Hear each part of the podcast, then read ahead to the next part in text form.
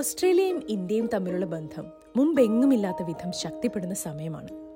ഈ ബന്ധത്തെ കൂടുതൽ ദൃഢമാക്കാനായി ഓസ്ട്രേലിയൻ സർക്കാർ ഒരു പുതിയ സെൻറ്റർ ഫോർ ഓസ്ട്രേലിയ റിലേഷൻസ് അഥവാ കെയർ എന്ന സ്ഥാപനം പ്രഖ്യാപിച്ചിട്ടുമുണ്ട്. ഇന്ത്യൻ പ്രധാനമന്ത്രി നരേന്ദ്രമോദിയുടെ സിഡ്നി സന്ദർശന വേളയിലാണ് ഈ പുതിയ കേന്ദ്രത്തിൻ്റെ ആസ്ഥാനം സിഡ്നിയിലെ പാരമറ്റയായിരിക്കുമെന്ന് ആന്റണി ആൽബനീസി പ്രഖ്യാപിച്ചത്. ഇന്ത്യ ഓസ്ട്രേലിയ ബന്ധത്തെ ശക്തമാക്കാനുള്ള ഈ കേന്ദ്രത്തെ നയിക്കുന്നത് ഒരു മലയാളിയാണ് എന്ന് അധികം ആരും അറിഞ്ഞിട്ടില്ലാത്ത ഒരു കാര്യമാകും. മെൽബൺ സ്വദേശിയായ ടിം തോമസ് ആണ് സെൻറ്റർ ഫോർ ഓസ്ട്രേലിയ ഇന്ത്യ റിലേഷൻസിൻ്റെ ആദ്യത്തെ സിഇഒ. ഓസ്ട്രേലിയയിലെ ആദ്യകാല മലയാളി കുടിയേറ്റ കുടുംബത്തിലെ അംഗമായ ടിം തോമസ് ഇന്ന് SBS മലയാളത്തിനൊപ്പം അതിഥിയായി ചേരുകയാണ്. നമസ്കാരം ടിം തോമസ്, SBS മലയാളം റേഡിയോയിലേക്ക് സ്വാഗതം. Hello, how are you? Pleased to be here with you. Thank you. If you would describe yourself as a person in 3 words, what would those words be? I would say curious, passionate and engaged. All right. Can you tell us a little bit more about yourself? You're the inaugural CEO of Centre for Australia-India Relations. So what has been your personal as well as professional journey? Yeah, well, the personal journey has been one of being part of the Indian diaspora. My parents of Kerala background, of course, migrated to Australia in the late 60s. So grew up in the Victorian Indian community here. Took a very strong interest in India-Australia business relations from a very young stage of my career. Went across to India to start up a big financial services group in India called AXA, the AXA group. Had to form a joint venture at one of my exciting times of my life because I had a very young family then and bringing them to India. That was a wonderful time in my life. So my personal journey has been really one of an Indian in Australia, loving the duality of both my cultures and bringing that into my work and into my family life. Very interesting. So your cultural background is Indian, but obviously, as you mentioned, you've been born and brought up in Melbourne. So second-generation migrants usually do not seem to pick up, like I'm not being, stereotypical here, but it's not very usual that they pick up an interest in India-Australia bilateral relationships. How did you develop this? Well, firstly, I think there was a massive cultural affinity to India. My parents made sure that we traveled back to India every 2 years, spent a lot of time in my grandparents' places. We have a very extended family network in Kerala. And so that interest in India culturally was always strong from a very young age. From a business perspective, that time in India, starting up a business in India was something that I wanted to do, to see a different side of India, because India was just liberalizing as a market, particularly in the insurance sector, which is the market that I've spent a lot of time in. So that was an area of fascination. Can I bring something with that duality of background to help the Australia-India business relationship? How was it like growing up as a Malayali boy in Melbourne? Yeah, look, it was an amazing time. My dad founded actually the Malayali Association in Victoria. So I just remember growing up with a lot of family who were not blood relations, but who were fellow Malayalis whose uncles and aunties became my fathers and mothers in those early days. It was a very small community. We were obviously very passionate about all our cultural programs like Onam and other such programs. A lot of great Kerala food to be shared amongst visiting people from India. Mum and Dad were always hosting big families at home. But then also my involvement in the Indian church. My dad founded the Indian Orthodox Church in Australia. Out of Melbourne, I was very involved in that church from a very young age. So a lot of interest both spiritually and culturally in my Malayali background growing up in Australia. Your dad seemed to have led a lot of different interesting things back in the day, right? Coming to the lighter side of it, your parents were first-generation migrants, and like most of the other people do, did you used to travel to India on vacations? Oh, very much so. That was a priority for my parents, to really make sure that we were closely connected with our Uppachas and Amachis and first cousins and all of this stuff. We have a magnificent, we used to have a Kurume organ, which is our, on my mother's side and my father's side, which I would participate in every second Christmas. Christmas, of course, in Kerala is enchanting, amazing family experience. So that was a priority that my parents have put on my sister and myself. And that, as I think, it's part of our DNA now. Mm-hmm. So beyond the family connections and the celebrations, of course, the Christmas and Onam and stuff. So what else do you have as memories from Kerala? Oh, the food and the love of my grandparents, and I still have great connections with my first cousins now. Their children, their children's children. Now we're going to their weddings, their baptisms. So that laughter and that joviality and that connection between people, but food is of course a very a common interest, and I've loved bringing my non-Indian Australians to Kerala and introducing them to the backwaters of Kerala, to my family homes. That's been an amazing experience. We Malayalis are quite possessive about food, and you've already mentioned food. What's your favourite Malayali food? Karimeen. But also obviously Kappa and Meen curry, Appam stew, Tarava curry, particularly from central Travancore. Love, Tarava motta curry first thing in the morning. Yeah, these are things that are very warm to my heart. They bring a lot of happy memories. You are a true Malayali, aren't you? So being a Malayali, what do you like the most about it?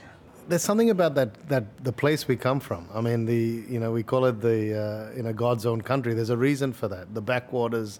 I love bringing, as I said, non-Indian Australians to Kerala, and for the first time, they're fascinated with how green and lush it is, how the people are so warm and hospitable, how they're so politically literate. And yes, we argue a lot, but it's fun. It's fun arguing around the political discourse of the state and of the country and of the world. There's nothing that a Malayali does not have an opinion on. Absolutely, that's right. Can you tell us a little bit about your family, the personal side of things? Yeah, my dad, Veetaparachettikad from Muttar. My mum comes from a place in Koringeri called Maraman, which is a very famous place for a big Christian convention, the Maraman Convention. So they're both from central Travancore. They migrated to Australia in the late 60s. Dad came as an industrial chemist, Mum as a high school teacher. Dad did an MBA and became one of a very senior executive with Caterpillar, which is a big American company. Mum still tutors today in maths. So that's a bit about I have a sister who's a psychiatrist in Melbourne, and I have two wonderful children, Tamar and Tanvi, who are from Sydney. Beautiful. So going back to the community, so how do you think the first and second generation, or whichever generation they're part of, migrants contribute to the India-Australia relations? Well, look, it's significant. I mean, now we're in a situation where we've been educated. We've got really, we've got great opportunities to make a contribution to mainstream Australia. I would say the opportunities are in many different aspects. But if I think about it from a business perspective, we're now talking about significant businesses, small and medium enterprises that are run by people of Indian background. So there's a great opportunity for us to contribute to entrepreneurialism in this country and to build the linkages between businesses in Australia and businesses in India. And that's because of the relationships we have with India and the Indian cultural understanding that we have. But secondly, I would say there's also a massive opportunity for us to be involved in helping Australian companies get set up in India. And that's my own personal experience. When I brought AXA to India, it was because I had a personal passion to bring a Fortune 13 company into India. And so I think they're the two opportunities for us as Indian Australians to make a contribution. Mm-hmm. How do you, actually brings us to identities, how do you identify yourself? Oh, I'm very much an Australian of Indian background, so that's why this new role is so interesting to me. It's what can we do for Australia as a nation, using our duality of culture, using our knowledge of both countries. But I very much identify as an Australian of Indian background. What a lot of first-generation migrants struggle with is integrating into the mainstream Australian society. Would you have any tips on that or any insights to share on that? My first insight is take an interest in sports. You know, sports is a massive part of the Australian culture, as we know. My dad converted the first generation of Indians to the Hawthorn Football Club. And so we now have a massive legion of Hawthorn football fans from AFL who are of Indian origin. So that interest that my parents took in sports certainly helped us in integrating. Barbecues with the neighbours, fantastic, a way of integrating and understanding the local culture. But I would say more than ever, I think the most important thing is to just embrace the Australian culture, but also embrace Australians' interest in our culture and make sure that we can be that bridge. I noticed that you have worked in corporates quite a bit, and so coming from an organisation like KPMG to CAIR, you must have taken, things would have been different, like given up on privileges and some financial benefits would have been left out as well. So what motivated you? This is a huge shift. Is it an actual career progress for you? It is a huge shift. I would say very much one driven by purpose. You know, this was a time in our, nation building where we can really start to build a magnificent relationship with India in which we can economically benefit and which our Indian community in Australia can play a massive role. So when the centre was set up and the opportunity to be the inaugural CEO, I thought that's a window of opportunity that I must embrace. It is very different to my private sector career, as you said.